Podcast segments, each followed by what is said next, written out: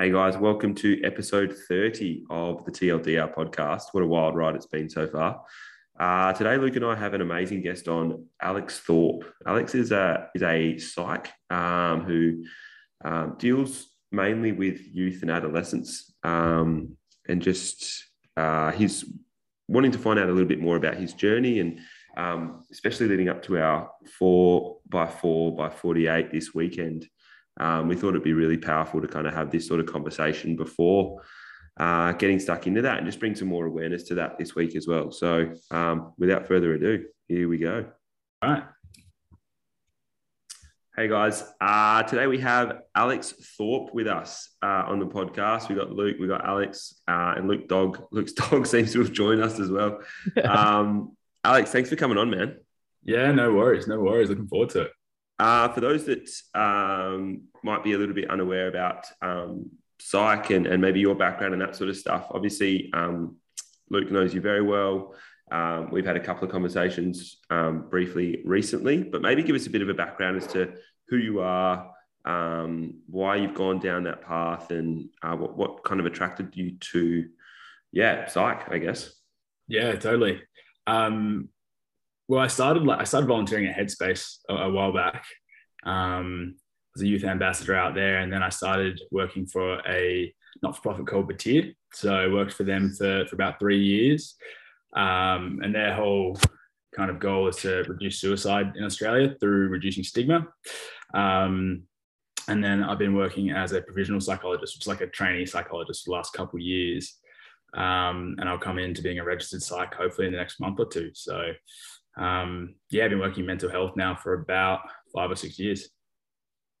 Unreal, man. Um, what, what was like that when you say you went to Headspace? Like, not everyone's just going, yeah, cool, let me go and work in Headspace. I think we've all seen the ads um, for them, and we've obviously got, um, as we kind of spoke about earlier as well, um, there's a lot more awareness around mental health and that sort of stuff. What was it that drew you in there, like, back then?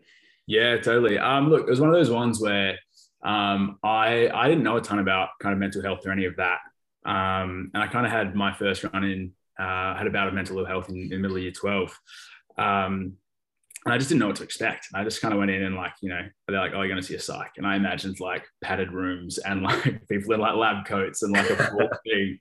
Um, and, uh, and then I went in and it was a completely different experience to that. So, um, and then I, you know, the next probably few years, I'd had a few friends kind of, um drop down the well, and um you know, you try and have a chat to them and, and talk to them, and it helps them out. And so I started thinking kind of, you know, I felt we need more men in this space, and and making it a bit more of a comfortable space for people to chat. And so I looked into Headspace. Yeah, sick. One of the things that um I think one of the first things I remember about uh our early conversations was around your approach to health as a general holistic. Like, it's not just about in the gym, it's about, you know, the mental side of it. It's about the um, nutritional side of it. It's about all of that sort of stuff. So how did you kind of start from there and then go down and get exploring? You're obviously a very inquisitive individual. Yeah. Oh, look, it, again, it's, um, it's just through my own experience. Like I, I'd, um, I knew nothing. Going like when, when I first uh, had that experience in year twelve, and then I'd kind of gone through, Um, like I was very lucky and very fortunate to go through quite an elite training path for uh, American football. And there they did a lot of, um, I guess, training around the mental side of it, visualization, uh, you know, a lot of those kinds of things, um, meditation, which, which surprised me because I'd never had much uh, experience with that. Um, and I noticed, you know, I, I kind of started off being curious about why they do that. And then they kind of talked about their benefits, and they showed some studies around kind of the benefits um, in terms of the physical side of it. So I started to understand that they were a bit linked. Yeah. You had nutritionists and that kind of thing, and then understanding that, that role in it. And I started doing my own research kind of into that side of it. And um, yeah, like into gut health and some of those other things. Yeah. So it was just really interesting kind of how it was all linked together. And um, obviously they all interact. Um, there's a lot of kind of conversation around um, causation um, and whether or not one caused the other, or, you know, yeah. chicken or the egg, but yeah. it's, uh, they're all linked. And that's the thing that I, that I have a lot of interest in. So why not cultivate um, good health, physical, mental, spiritual, all the rest of it, and uh, and try and be the best version of yourself. A hundred percent. I think like one of one of the things that I was definitely um, prior to getting on and, and thinking about maybe questions that I might have for you would be down that path of like, you know, the, the binge eating culture, or like the gut health or the nutrition, and how that festers for someone's, you know, mental psyche of like just the sitting on the couch doing absolutely fuck all, not inspiring, not motivating themselves. And they go to the fridge and they get another tub, or they get sugar, or they get whatever, and how that can spiral one down. And as you just alluded to, it's a chicken or an egg scenario. Like, what happened? Is it you're not active, so therefore like you have bad mental health, or you've got so bad nutritional health, or vice versa, or whatever.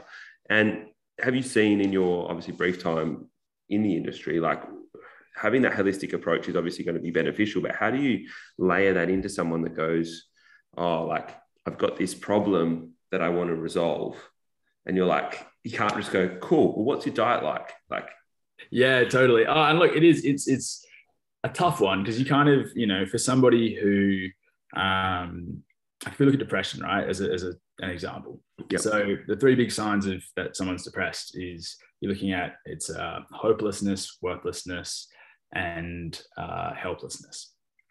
And they are core beliefs for this person now in this instance, right? Um, so like, you know, you think the sky's blue. You're sure the sky's blue. You've seen it with your own eyes. And I come in and go, no, like, there is hope. You're not worthless, and there are options out there to help you. You're like, and so me going, oh, the sky's red. Yeah. Like, no, no, I've seen it. Like, I know it's blue. Like, I can't, you know. And so it is hard. You kind of need to go, get in and, and have some good evidence behind what you're saying. You need to have some good logic to what you're saying, um, because people don't just listen. People don't. And if they did, it would be as simple as one session. Come in, you know, let's get your sleep schedule fixed. Let's get let's get your nutrition going. Um, let's get you up and about, and. And, and that kind of thing. So, um, yeah, it is, it's a, it's an interesting conversation. You got to go out the right way and kind of dig and get to the bottom of where those feelings are coming from, um, to really uh, help them and help those kind of maladaptive or unhealthy thoughts. Um, and then, and then go from there. It's like, kind of like Inception. If you've ever seen the movie Inception, that one, you get to the bottom you go of it. Four like, dreams deep. Yeah. Four dreams deep. Exactly. Yeah. Exactly.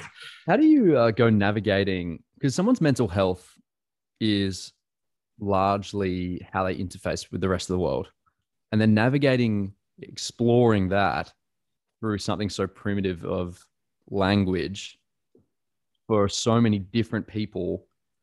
Like, how do you go navigating that? Do you have your starting point, which is the same for everyone? Then you just like take a separate path oh, language wise. Does that question make sense? Yeah, it does. I, I mean, I, I guess, are you talking about people's perception of the world essentially? Is that kind of what you're... Right. Yeah. And then navigating how they perceive the world, right, with their mental health battles for each individual person who would perceive the world completely differently with their own mental health issues, which, you know, maybe the words that they're using to describe what they're going through isn't the same way that someone else, maybe with a very similar experience, is describing it. They're, they're describing it completely differently. Then you have to try and perceive that, and then to give them something in return, you know, yeah. s- with just simple language, like that must be so hard to navigate.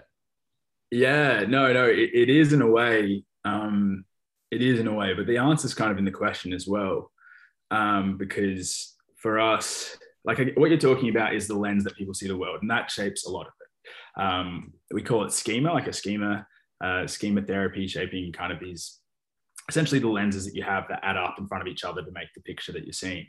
Mm. Um, and as much, and this is, again, it's what colors the sky. It's, it's all based on your, on your perception of it. But, um, you know, if I'm going to meet somebody and have a discussion with them, it doesn't matter what the reality is. It doesn't matter if the sky is blue, if they're seeing it's purple. That's where we meet them, and that's where we have the conversation. And I think, you know, if walking out to the letterbox to get the the mail is terrifying for them, I don't sit there and go, you're completely safe doing that. Why are you worried? I sit there and and, and break it down with them why their reality looks like this and what evidence they have um, to, to base this reality, I guess. So... Right. In terms of me, you know, each person, you absolutely, you meet them as an individual.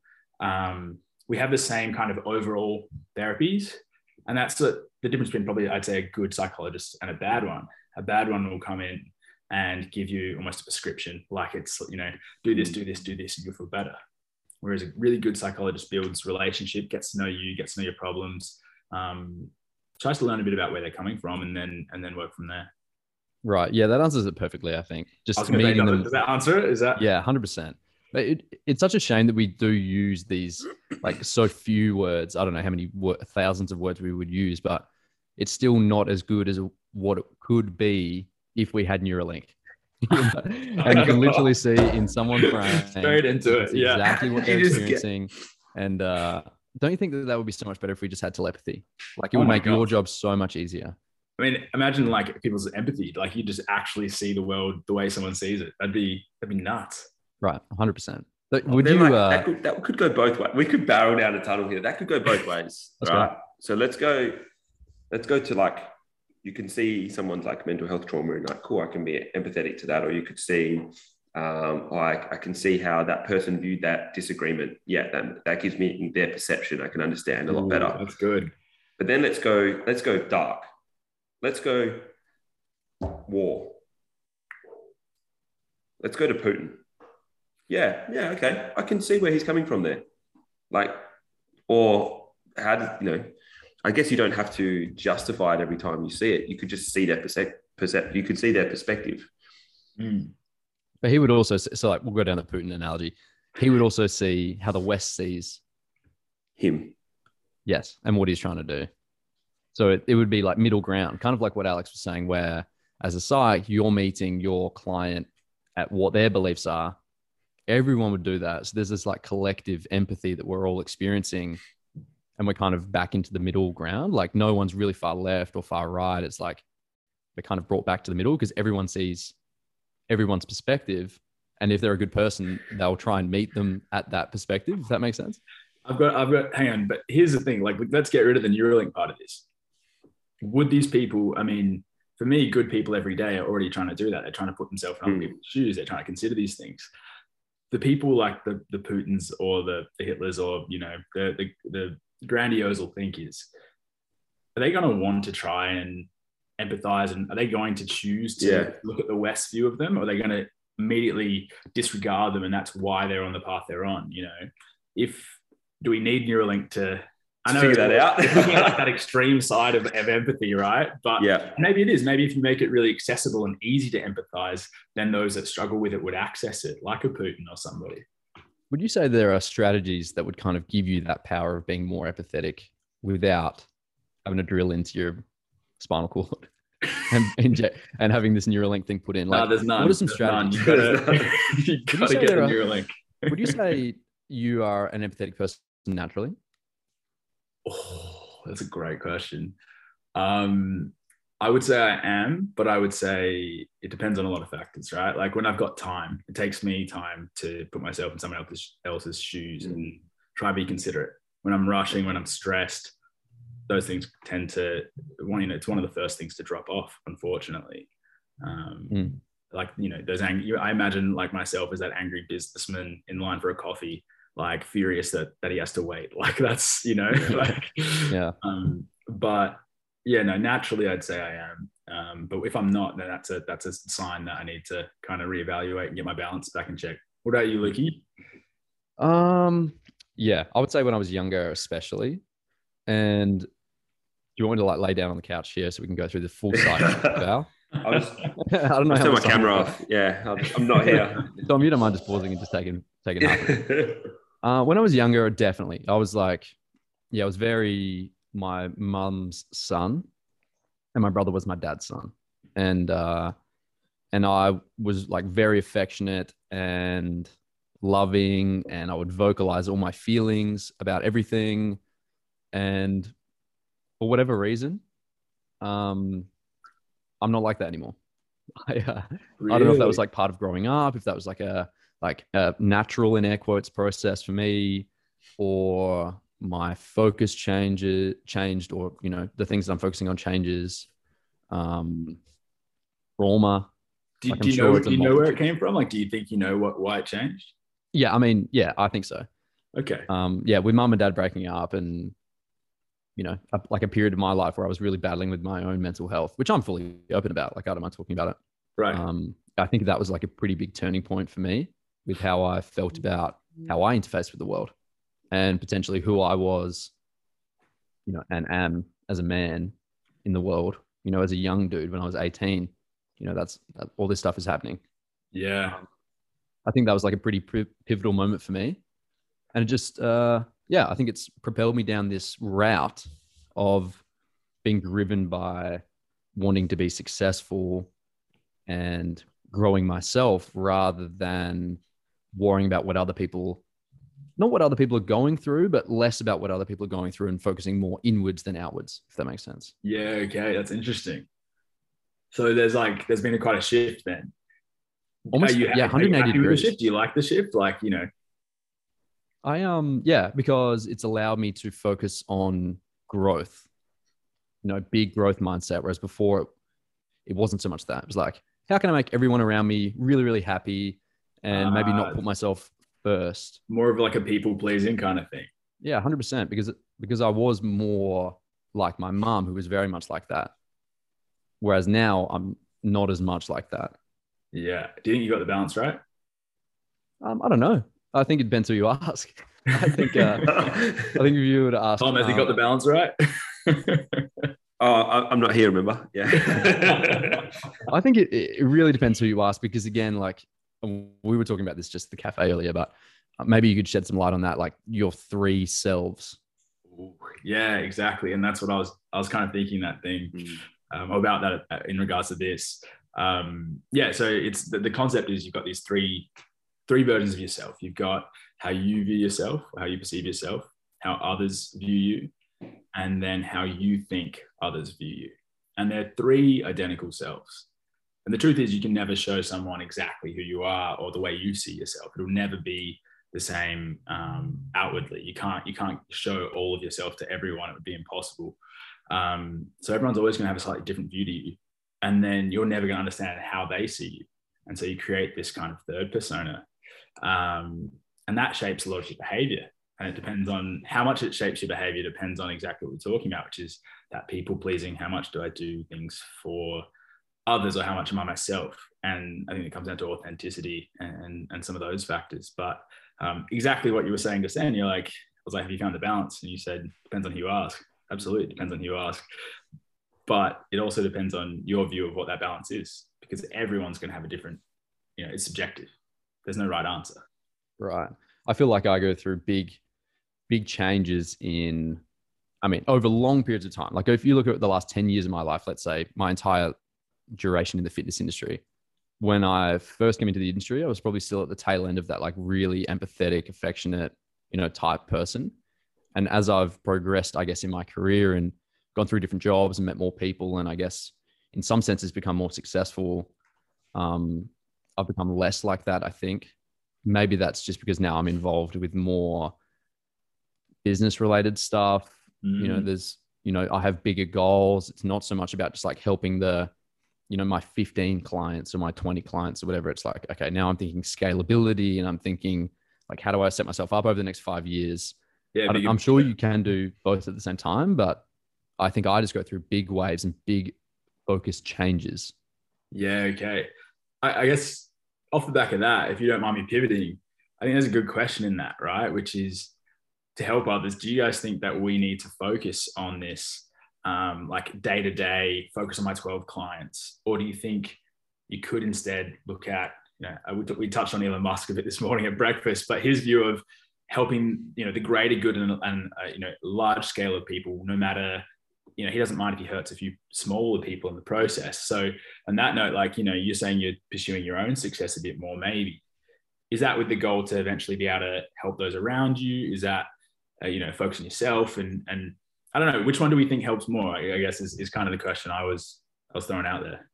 Well, I, I put a massive emphasis on the client, my interaction with clients. You know, like every hour, I see you for an hour a day at the gym. Like you need to see the best version of me regardless. Yeah. Like, and I think that's how I started maybe becoming less emotional. I think learning how to mask that by putting my, all right, I'm at work now, that hat's on. and whatever's going on at home, like I can't deal with that now because I'm here giving you the very best version of me possible for the next forty-five to sixty minutes. Right. And I think, right. I think I learned how to really, really effectively sweep shit under the rug, to be honest. Yeah. Um, that compartment, so, compartmentalization, right? It's like, I'm leaving this at home. I'm at work. This is the face I have at work. It's interesting. And I think that that's yeah. why it irks me so bad when people can't do that. Yeah. Because I'm like, I've just taken that and I've just run with it. Yeah. You know, like the boxes, it's not just like, you know, there's some transfer across, like some compartmentalization. It's like, this is a steel cage. This is how it is. And nothing is getting in or out of this thing. um, it's about, it's honestly a battle. And because kind of, kind of coming back to your point before about the three selves, uh, well, what would you call that? Like, the three selves? Yeah. The three, three selves. Yeah. I, uh, I have driven myself insane trying to figure out how people perceive me. And mm. so like, I'm, I'm genuinely myself one hundred percent of the time.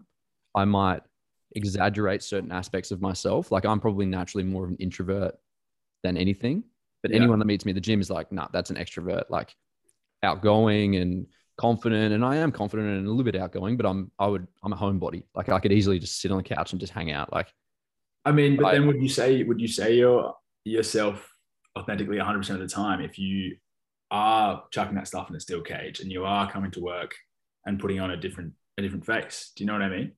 Sure. Yeah. Good question. I think if you want to be professional, I don't think you can be everything about yourself all the time. Yeah. Otherwise I would be like, unpacking my childhood trauma to the ground. Like, you know what I mean? Like, oh, I man, there has to be some that's, balance. That's right? my biggest like, battle. That's my biggest battle is that, is that professionalism. And, you know, when someone asks you how your day was and you just need to say good, even though you're having like a fight with the missus, you know, dog's got now X, Y, Z.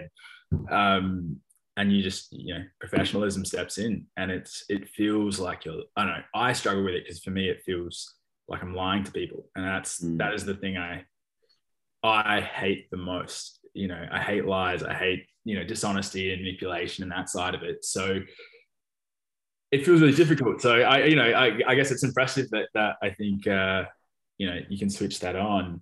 Um, but it sounds like you have a bit of the same battle as me. Yeah, it's definitely a switch. And it's either it's like a light bulb, you know, it's either one hundred percent on or one hundred percent off. Like I don't have a dimmer. There's no built-in dimmer with my with my emotions. Unfortunately, it's just like, all right, work hat's on, and uh, you know, and when I leave there, it's like, you know, now home home hat is on. Like, right, right. But, I, but I'm genuine all the time. You know, what you see is what you get, I guess. I think like yeah, for me, I, I fully get that in a, in any service industry. Like that's that has that. Is encouraged to be the case. Like your front, especially front facing um, staff.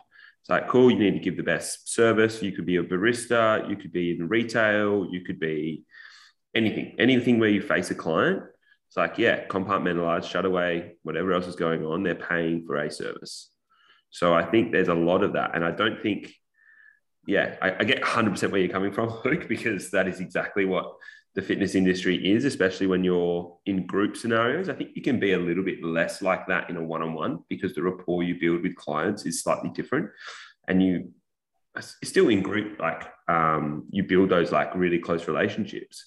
But in a one-on-one, it's like, how you doing? They know your family, you know, they come, I've had clients that become, you know, come to birthdays, come to whatever, like they just become a part of your life long-term, still are, still do. So, um, there's those that you can build, but in a group setting, it's like, I'm here to give you an hour of just the best workout you've ever had. Um, and I'm going to beat that tomorrow. And then I'm going to go home and cry myself to sleep because of Nana. Um, but like whatever, whatever that is, like you can, you just got to put it away. Um, right. And I think that's potentially, I don't know, we could go down that path of like, should we have to do that? Ooh, ooh. Because that's a, that's a good one. I and think, Go, Sorry, please. I'll let the professional talk about this. I love that um, Alex, Alex is now interviewing us. I love this. yeah. Flipped it on its head. Flipped real quick, eh? But imagine if you imagine if you went to the cafe every day and you just so happen to catch the barista at a weak moment and they're like upset about their home life. you know, and you see that every day and you're like, oh my God, what is wrong with this person? Like, they're so upset all the time. But really that's, you're, you're just unlucky. You've just seen them at that low point, you know, maybe a few days in a row. But for the other twenty-three hours in the day, they're like pretty sweet. It's just that one time that you saw them. Like, that's how I see it, is your perception of me is based one hundred percent off of this fifty minute block that I see you.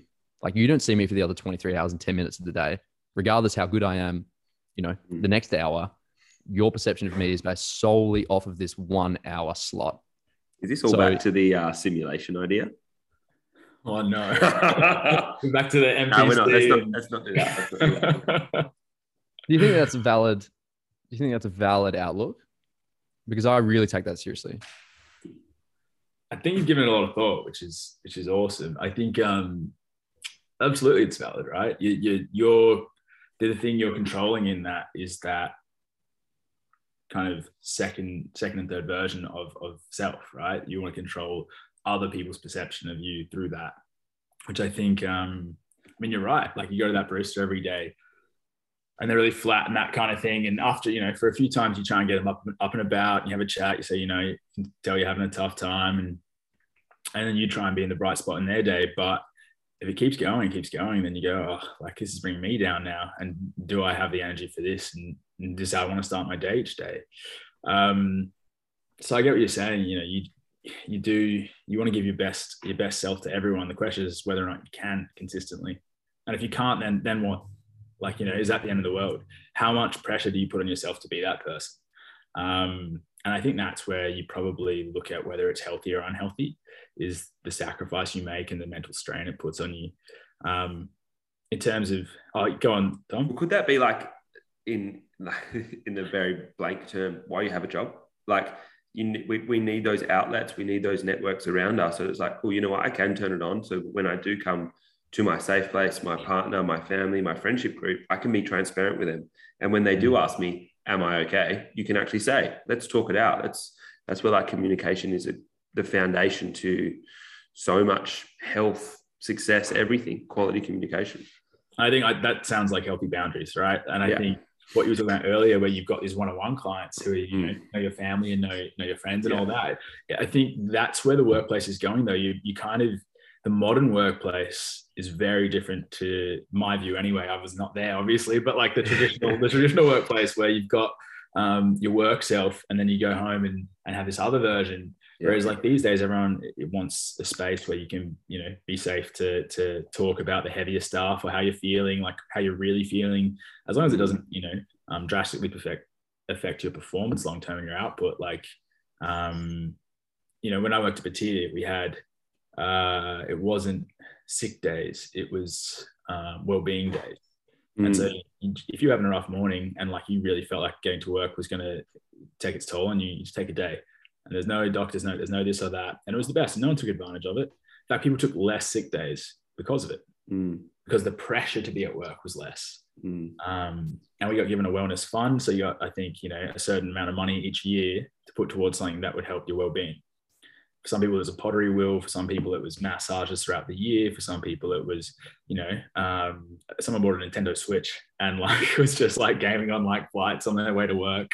Yeah. Um, and so, we, you know, you feel really supported. And all of a sudden, our sick days were um, way below the national average. So, yeah, I don't know.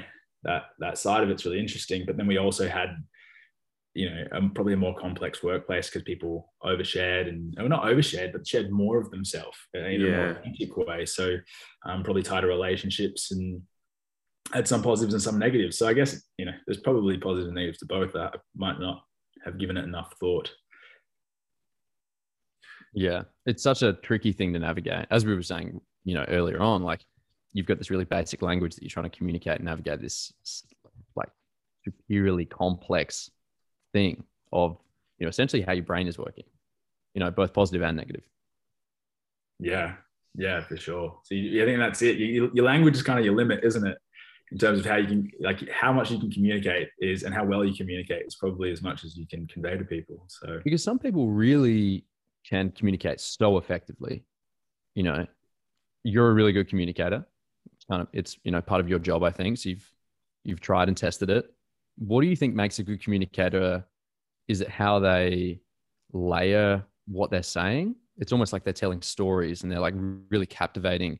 And then you've listened to maybe poor communicators and you're like, I'm not sure exactly, kind of like how I asked the question earlier. You're like, I'm not sure exactly what you're asking me right now. But, you know, what's um, so interesting. I feel like I'm a shit communicator. Like I really, but the feedback from everyone has always been like, you, you know, you're really good, you know, you're tremendous, right? In relationships or in friendships and those kinds of things. Mm. But it's, again, I guess it's you know, now going back to perception stuff. Um, but what makes a good communicator? That's your question. Um, oh, look, man, I don't know. Honestly, honestly, I don't think I've got a good answer. Can you help me out, Tom? Maybe even like a deeper, like listening and understanding. I think that's good communication comes from not what you say, but how, like how you respond almost. If you don't fully understand what someone's trying to get across, and I fail at this maybe more than I succeed, because you like you hear what you want to hear sometimes as opposed to what they're trying to say. Like mm-hmm. intent and um, action are two different things. So yeah, like I think that just understanding what the message is allows you to communicate a lot more effectively. Or even trying to understand. Like yeah. you know, you don't you don't have to nail it, but just I think your point of listening, I think listening is what a good communicator does. Um, we get taught in psych, which I, I hate that it's a rehearsed skill and something that's taught, um, but it's called reflective paraphrasing. And um, the point is you just say things back to people with like kind of summarizing what they said. And they're like, oh yeah, like that. And you're like, I yeah. just said what you said, but yeah. like. That's a good sales tactic as well. Pardon? It's, it's very salesy as well. Oh, it's very salesy, but yeah. it, you know, and it does, it, it makes them, it builds connection. That's what builds connection is showing you listen. So repeating, you know, and we, you know, um, with children with uh, autism, we do uh, social skills training. And one of the biggest things we say is um, repeat back part of what someone says. Um, and refining that's difficult, um, but, but it does, it helps build, build relationships. So I'd say listening, I'd say listening makes a good communicator. How has fitness for you been important in your own mental health? You said that you battled with that through, you know, through year twelve. Was that a recommendation from the psych that you saw luckily, or was that something that you just fell into? I was already doing a ton of um, sport at the time. Like every night of the week I was playing sport. I was playing obviously footy at school. Um, and then I, yeah, played American football um, at a club. And so it was like, you know, Uh, Monday, Tuesday, Wednesday, Thursday training, game Saturday, Sunday. Um, and so it was really interesting. When I went to the psych, they didn't have many recommendations for me because I was sleeping well, I was eating, I was playing a ton of sport. Um, and that was really interesting. They found that perplexing. I, I, it's so funny. When I, I So I was diagnosed with depression in year twelve, um, and I thought I had the flu, and the doctors thought I had the flu. Because I was struggling to get out of bed. Um, I was feeling kind of just like lethargic. I, you know, some cold symptoms were going into winter. And then they were like, just give it two weeks, you'll be fine. Here's some antiviral, you know, see how you go. Two weeks later, I was like, I've still got the flu. This is ridiculous. Like, I don't know how to shake it. I couldn't concentrate at school. I didn't know what was going on.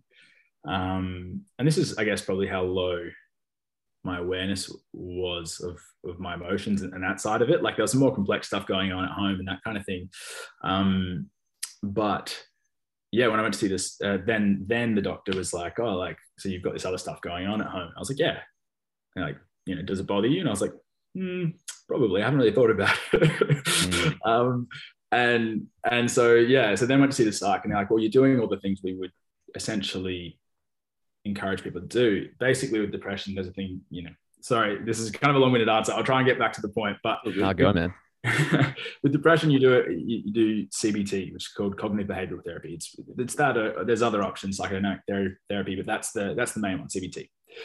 So you're changing cognitions, so the way you think, and you're changing uh, people's um, behaviors as well. But with depression, you always start with behavior. So you start with behavioral activation, which is basically getting people up and doing things because it's the best thing you can do.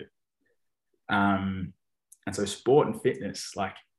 Is would be a great first step. Obviously, that's often too big of a first step for a lot of people, but it's essentially the, the number one thing you should do to combat um, depression. Um, and so in terms of what it's been for me, I mean, yeah, I, I then went to see the psych. They're like, you're already doing all this stuff. We don't really know what to do. And, and that was the whole thing in itself. But um, basically, I think if you take my sporting out of that time, it's a lot, a lot darker. Yeah. I think there's probably um, a lot, uh, yeah, probably sink a lot deeper into that hole without the sport. And that's something I found, you know, ongoing. I mean, my mental health's pretty good for the most part.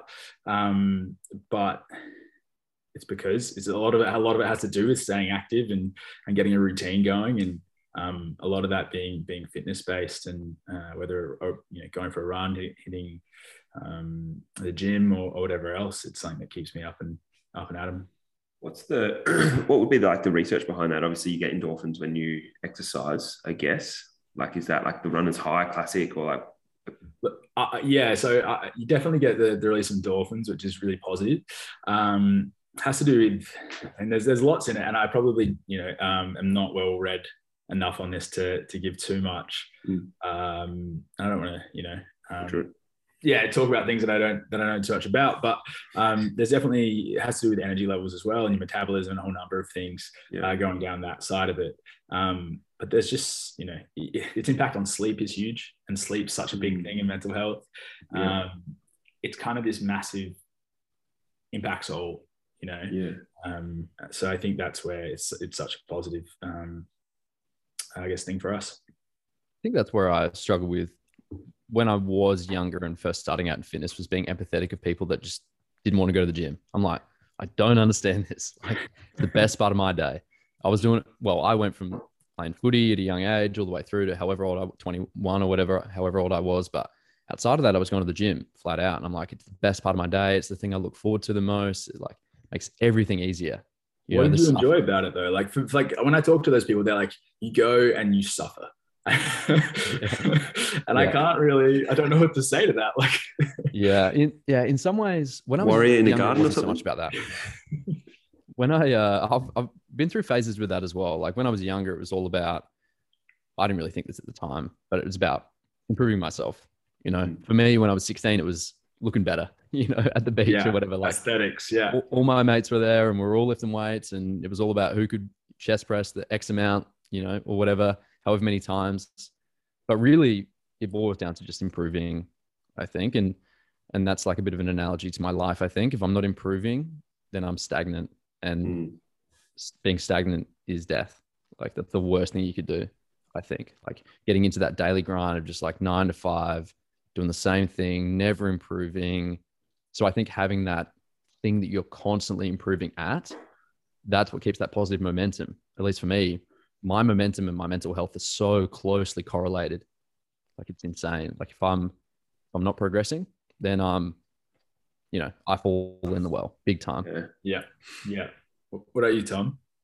I think like, you, you know, for exercise, what's exercise to you in that, in that sense? How would you sell it to people who aren't doing it? You know? Oh, for me, it's like, well, my background's always been like team sport. So I didn't really hit the gym until much later in life. Um, but I was always around coaching and improvement on in a sports sense. So from, I think from the age of seventeen, I was always coaching people to improve athletically. Um, so that's nearly half my life, which is wild. Um, but like that sort of like, as soon as I got in the gym, it was to be around more people to improve. Like, and then I've done training by myself. Didn't really enjoy it. I will always train in group. Right. Like I, I don't really enjoy the idea of like, I've just got to go to the gym today and do this program. It doesn't fill me with great joy. However, I could not like, I cannot run with anyone else. I run to be alone. Yeah, and that's where yeah. it benefits my mental health. So like, because I like, I just enjoy that journey and it's something that I can improve on. It's something that I'm relatively okay at.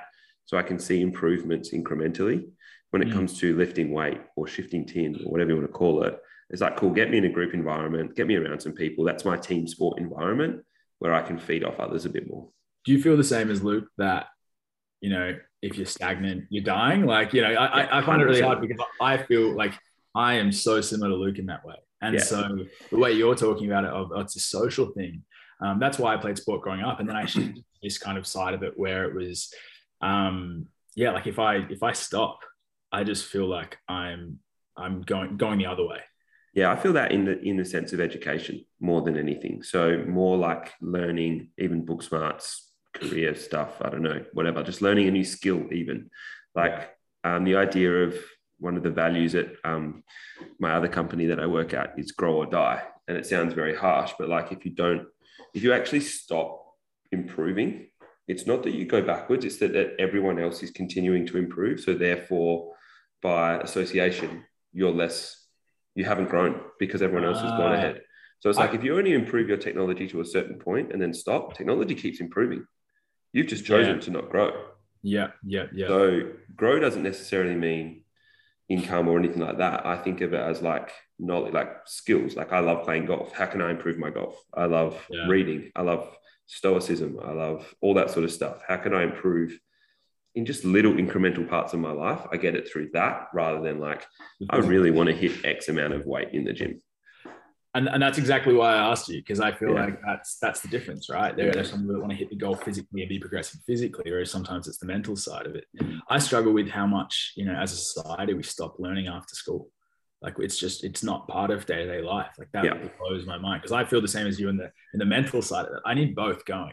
Yeah. If one drops off, like I just, I can be progressing well in the gym, but if I'm not active, my brain's not active, I'm not learning things, then my gym drops off as well. Yeah.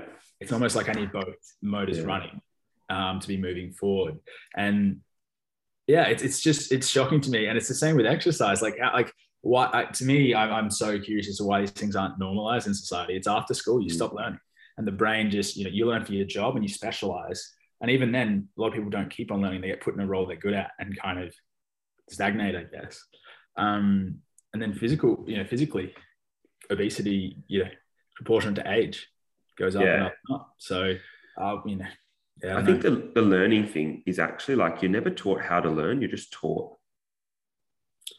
Yeah. So, like, you always go, you never like it, it's self being self taught is so rare.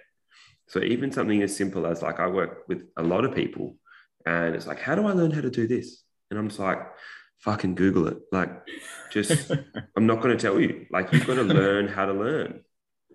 Like, because you're always yeah. being spoon-fed stuff. And that's and that's great. Like, I'm not knocking the education system, absolutely. From six years old, there's no way you're going to learn that much um, intellectually. So, but at some point, like, if you want to improve, people go do their degree. Great. I was having a catch-up with someone recently, and it was like, as you progress through your career, people... want to get better at their particular skill set. So as an example, I'll use a fitness analogy. Um, if you're a fitness coach, um, you want to and, and you want to improve or get promoted, promotion means management. It mm. doesn't mean be a better coach. Mm. So you can be a really, really good coach and a really, really good coach, but that still gets you in front of people. But if you want to get promoted, you need to learn how to lead. You need to yeah. learn how to interact with people. You need to learn how to get other people to do a role so that, that fulfills whatever K P Is or X you need to hit. Right. So your theory is get taught that it's it's teach them how to fish, essentially. Exactly. Yeah. So, yeah, yeah I think that you, I think I, like I completely that. agree with the fact that, you know, from school or from any like even tertiary education age, you stop learning. But it's mm. like because you're always taught, you're never taught how to learn. Yeah, you know, I like that. I like that. I like that. Big time. Interesting. So next week we have got our transition segue by forty-eight. Waiting for this. Have you heard of this before? Uh, I've heard of it only through David Goggins. Yeah, perfect. Yeah, I think he he conceptualized it. Four miles every four hours for forty-eight hours. Huge. Um, yeah, it's, I'm pretty. I get real bad performance anxiety. So Tom's like frothing. He's just like chomping at the itching, beer. Eh? Whereas I am.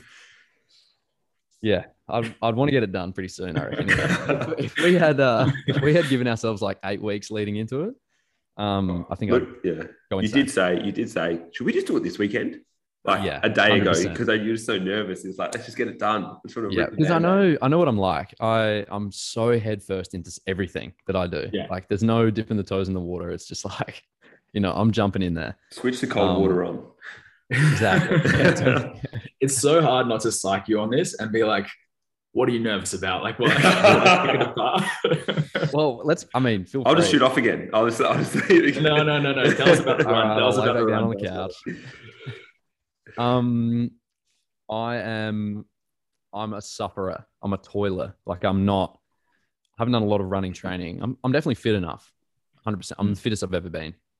Wow. Um, but I'm, I get into this mindset where, with stuff like this, like, and, and I'm lucky that Tom and I are doing it together, because I probably won't slip into this as much, but I used to really challenge myself a lot with physical stuff like this. Like, I told a story in our last episode or a couple of episodes ago about this, um, I ran this half marathon, but on an air treadmill, like a, a manual treadmill, manual curve treadmill.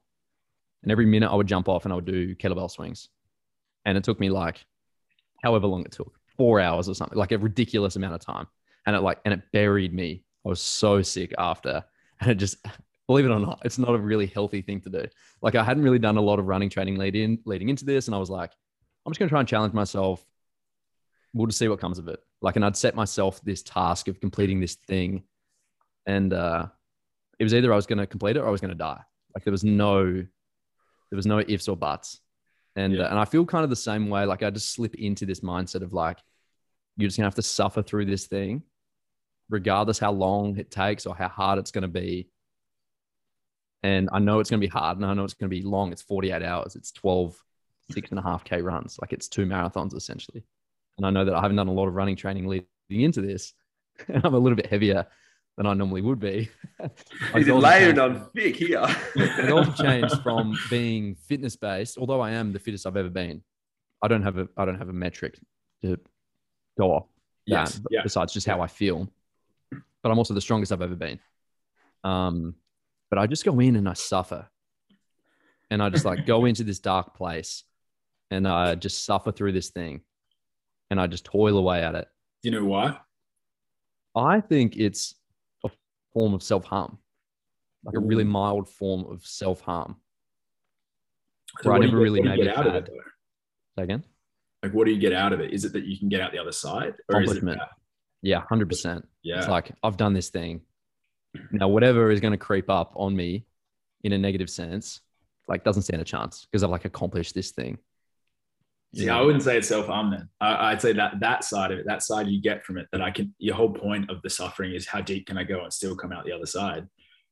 That's, um, you know, that's uh, facing adversity and overcoming it. I think that that is actually finding strength in, in, in that sense, but testing maybe how strong you are mentally, mm. kind of pushing the barriers, of the limits for yourself. I think that's really cool.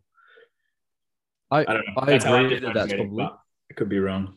No, I agree that that's where it's coming from, but I guess maybe I was focusing more so on the feeling of doing the task more than the outcome right. from completing the task, which actually goes to show, for me anyway, my mental health struggle was all environmental.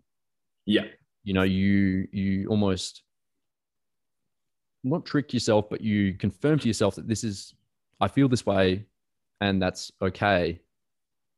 And other people feel this way, and you kind of confirm like your own mental health battles to yourself. And then you just spiral down this path. Oh yeah. It's a spiral. Like that's, that's the thing, is like the same thoughts that land you in it are the ones that perpetuate the same kind of thinking that then leads you down and down and down and down. Well, like even right. that, like, just your language then, like you're going to go and suffer. It's just like, I'm, I'm like, I'm going to go and have an, I'm going to go and enjoy these runs. Like, I'm looking yeah, like, I'm gonna it's go just the, this run. Yeah. The talk. That you're saying, it's like, what if you don't suffer? What if right. you're like, you know what? It's actually pretty easy. It actually wasn't too bad. It's all mentality, hey. Like that's all I'm doing going into it. So right. I may maybe suffer. There's some ego attached to that. Like there's some ego that's like, it's cool to suffer, like it's cool to hurt or something. Oof. I don't know. I haven't actually given this much thought, but I, that's what I think. You know, it's a lot of people out. how they uh, how they perceive me. I often get that I'm um I have a pretty big ego. That's not how I see myself interfacing with the world, but some people see that in me, which is really interesting actually. And I think that that's why I've driven myself insane. Like, I can't believe that people perceive me like this. Like, yeah, I, yeah. Because that is not me. Like, there's no way that I'm oh, egotistical. I, like, yeah, no, I, I mean, I'm the same. I'm the exact same. I'm the exact same. I have like lofty goals, and when I do, or when, and then I don't see them as lofty. And that's probably, I think, where, where because I've, I've done the same thing, like you with that, um, that half marathon kind of thing you did, or, or marathon level thing. I was like, I rocked up to run the city to, city to Bay three months after an Erie con, and with like a week of running under my belt. And I was like, oh, I'm just going to run it with, with a group. And then the second the gun went, all I had was like an up and go that morning. And that, that was it. And I was like, I'll run it with the group. We'll take it slow. And the second the gun went, I just took off. And I don't know why. And I was like, I'm going to smash this run. And I just, I did. And I like took off and I couldn't walk for like two days. Like mm. literally my feet and my legs and everything was cooked. Um, and there were some pretty serious runners in the group and I, and I flogged them. And it was like me and this P T like running down the last stretch. And I was like looking at him, like, you know, trying yeah. to run past him. And I couldn't have told you why I did it. It's just like, I liked, I enjoyed the suffering that day. Mm. And yeah, I don't know. I, I definitely see, see that kind of that, that thing in it. And then you like, you know, you told everyone you were just gonna go for a casual run, see how you went. And then you, you smash it. And everyone's like, oh, you know, Alex Thorpe is, you know, yeah. got tickets on himself or and just downplaying a casual kind of like fifty minute, whatever it was, twelve K. But it was, um, you know, you, you, I think it, it's not about everyone else. When it's not about everyone else, why I take the ego out of that. Maybe that's why I don't feel like there's ego in it, is I'm just trying to beat myself, you know, and I'm just trying to compete against myself. And that's, it's not, I want to be better than the person next to me. It's not, I want to be um, better than everyone else. It's just, I want to be better than myself. Mm. That's the only way I can fuel myself. I don't, I don't care about the rest, you know, like I'm never going to be the best if I look at everyone else, but like for me, it's just being better than yesterday. And then I think for some reason, um, yeah, when you set big goals like that, you get seen as um, having a big ego potentially. I don't understand that. And, uh, and going down kind of like the goal path, I suppose, getting for some reason, and I'm kind of asking you as a professional. All right, hit me, hit me. I'm ready. For some reason, send us a bill. I, I crave praise, but then I also despise getting praise. Why is that? Because I've set these massive goals for myself. And I know that like, I can't remember what the phrase is, like aim for the stars and you'll hit the moon or something, or like other way around or something like that. Right, right, right. Yeah, yeah. Aim for the moon, you'll land among, land amongst the stars. I have, I have crazy aspirations for myself. I've said this since I begun in the fitness industry. Like my aspirations for myself have always been so massive. And then when I achieve things, you know, like getting involved at the gym and, you know, co-owning that and stuff, it's like the people around me are really happy for me, but I'm like, I haven't even done anything yet. Yeah. Oh, I know that feeling. Yeah. It's like, you don't stop to celebrate or appreciate it because your eyes on the next thing. It was just a step. Exactly. On the way. Yeah. Oh, oh, why do you do that? That's a, that'll take, that'll take a, a, another podcast, I reckon. I'm not expecting um, answers right now, but I think it's important that I, uh, I unload all this information on you. Hit me. Um, I love because it. You, I also, I, I work through things like this by talking about it as well, I yeah. think. And it's not often, and this is kind of, I don't know if Tom does the same thing, but it, maybe not. But for me, the whole premise of the podcast myself was to have a space where I could talk about stuff in a, in a deep, thorough sense, you know, for an hour a week, you know, a couple of hours a week sometimes. Like for me, it's massive, my mental health. I like that. That's good. I mean, it's, everyone should have this space with mates or, um, you know, for those that don't have a space, you know, like journaling, like writing it down, like you need to explore that stuff. And um, the way I describe it to people is that your thoughts are going to keep turning around around your head until either they come out your mouth or they come out on a page. That's kind of the release. Yeah. And then you get a chance to look at them. But if they keep turning around, like your head's not a good space to look at it. You need to put it out in a canvas. And then kind of, you can kind of see the bigger picture of it all. You can kind of put it together. Um, and so, yeah, I think, I, I think it's really healthy. I think it's an awesome way to do it. I'm the same. I like to talk through stuff um, and you kind of figure it all out. What about you, Tom? Yeah, I'm a bit more stubborn. Uh, I'd like to say I, I've definitely tried journaling quite a bit, but I think my communication in the past seven years has massively improved. I definitely was a shit-ass communicator. Um, but I think having that ability, I think I started to do everything at once. And I found that verbally, yeah, um, working through things was way better than through rote. Um, yeah, I find that way, I don't know that I use this platform, but I definitely have other platform, like have people that I'm like, cool, it's X, it's whatever day, let me reach out to this person. I know that they, they get my scenario in this particular instance. I just need to talk it through. Someone give me some of their, their ears. So good you have that. That's awesome. Mm. My, my old lady. mild ladies is good for that. Yeah, I was going to say, I think blokes like just don't do it enough as well. Like mm. I, I all, often wonder how much healthier a society would be in if, if more men could talk about this kind yeah. of stuff, you know? Um, and I'm sure we could go on and on about it, but I'm curious about the run, back to the run. You boys have chosen to raise money for Are You Okay Day? Mm. Yep. Why Are You Okay Day? Or why Are You Okay um, as a as a foundation? Yeah, look, I think mental health was like at the forefront of um, what we were wanting to raise awareness for. Um, and it was a toss-up between Are You Okay and another charity. And I think just the fact of, like, like I think we could, we've touched on it a few times today, like the biggest challenge that I see for this run for me personally is sleep. Is the um, lack of sleep that I'm going to be getting. I'm a massive sleeper. And in the past two weeks, that's been hindered by some new routines, which is lovely. I'm loving it. Um, but just like the times when I don't sleep, as you said, it comes down to stress or you're thinking about things or something down that path. It's not, you're not at peace. And so by doing this sort of like call every four hours, eight p.m, midnight, four a.m, we'll be up. Well, no, we'll be running. So we'll be up before then, we'll run. We won't be able to get straight back to sleep. If anyone's done exercise and go straight to sleep and has hints and tips, please let me know. But it's nigh on impossible. And so correlating that with like, cool, what, what charity suffers through that um, similarly? Or what, um, you know, mental health or what, what health dilemma, I guess. And that's where we came to sort of mental health and Are You Okay? And those people that have Are You Okay? Sorry, those people that have those thoughts to get down that path and go down the well and that sort of stuff. Um, yeah, this is kind of the, the lifestyle that they'd be living, I guess, is waking up, just being exhausted all the time, putting their body through trauma, um, whether it be physical, mental, whatever, um, and then trying to just lead a normal life as well at the same time. I think it aligns really well. Yeah, cool. I, I think that's I think that's awesome reasoning. And I think that's why, you know, Luke's view of suffering is is, is not far off. If, if you guys are doing it for that reason, it's yeah. Um, for you, Tom, it, it does sound like suffering if you uh, if you you know you need to sleep. Yeah, you need to sleep that much. I'm the same. Like you don't you don't want to be around me if I haven't had a good sleep. I'm a I'm a grumpy old old man.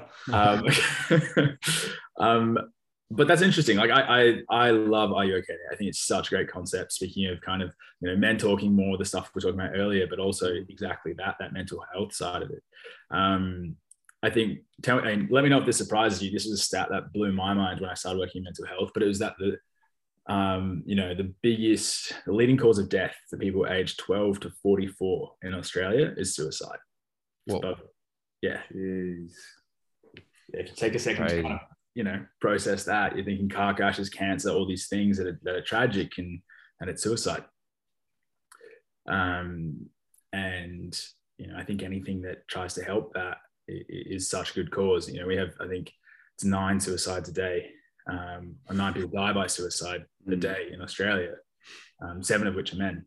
Um, so it's like six and a half in, in the stats, but, you know, six and a half, seven, seven of those are men, um, which is, which is huge. Um, That's massive. Yeah. And so That's I crazy. think, and, and Are You Okay Day, it's one of the best, the best kind of conversation starters about that. If we go back to right back at the start, when I talked about depression and that feeling of kind of hopelessness, helplessness, um, being able to talk to somebody is, is such a, a huge step in that, and getting away from that and having someone ask if you're okay is, it's one of the best things that can happen for these people to feel cared about and feel like people actually want to know how they're doing. Yeah. And maybe, you know, it's kind of ironic because Are You Okay is probably not the way to ask it, like, because you'll get like a yes or no. Like, it's very easy to kind of say no, but um you know, the, one of the best ways to do it is just, you know, if it's a mate who's who's been a bit flat and that kind of thing, it's, you know, do you want to go beer, do you want to go lunch, and kind of call call out what you're seeing. You know, oh, you you know, you seem like you've been a bit flat lately, or um you know, you've been getting to everyone lately, like what's going on. Mm. Kind of touching base and seeing in the right space, you know, you know, create the environment where you've got time to talk. It's not passing by, hey mate, how you going? You okay today? Because it's Are You Okay Day. You know, it, it should yeah. be every day. Yeah. That where if we notice our friends struggling, we we create that space to kind of have a chat and touch base. Awesome, yeah. man. I think that's um, it's so important to have that environment around you, and and it starts with you, whoever's listening. you can uh, you can foster that environment. I think, you know, I think that because you are a product of your environment. If five people are asking you every day, how are you actually going? Then you're more likely to ask the next five people and someone like that. And, and you just create this environment. I think that's, uh, I think that's massive. Yeah, I think that's a really good uh, roundup for this awesome chat. Thorpey, thanks for um, coming on. I will just make comment that we'll put um, some comments down below in the notes, guys, and some, some phone call, some phone numbers to call if you f- feel like you might not have anyone to talk to as well. So um, there's always someone that wants to listen. Um, Obviously, we've got our run coming up this weekend as well. So just to raise awareness for that, if you're wanting to donate towards Are You Okay, we'll put the link for that um, down there as well. But that's it. Get around the, get around the boys on our run for the, for those listening. And um, yeah, Lifeline, it's uh, thirteen, eleven, fourteen. If anyone is struggling or needs uh, needs some crisis support, um, they're, yeah, they're your best stop to give them a call. Unreal. Thanks again, Alex. No worries, guys. Thank you, man.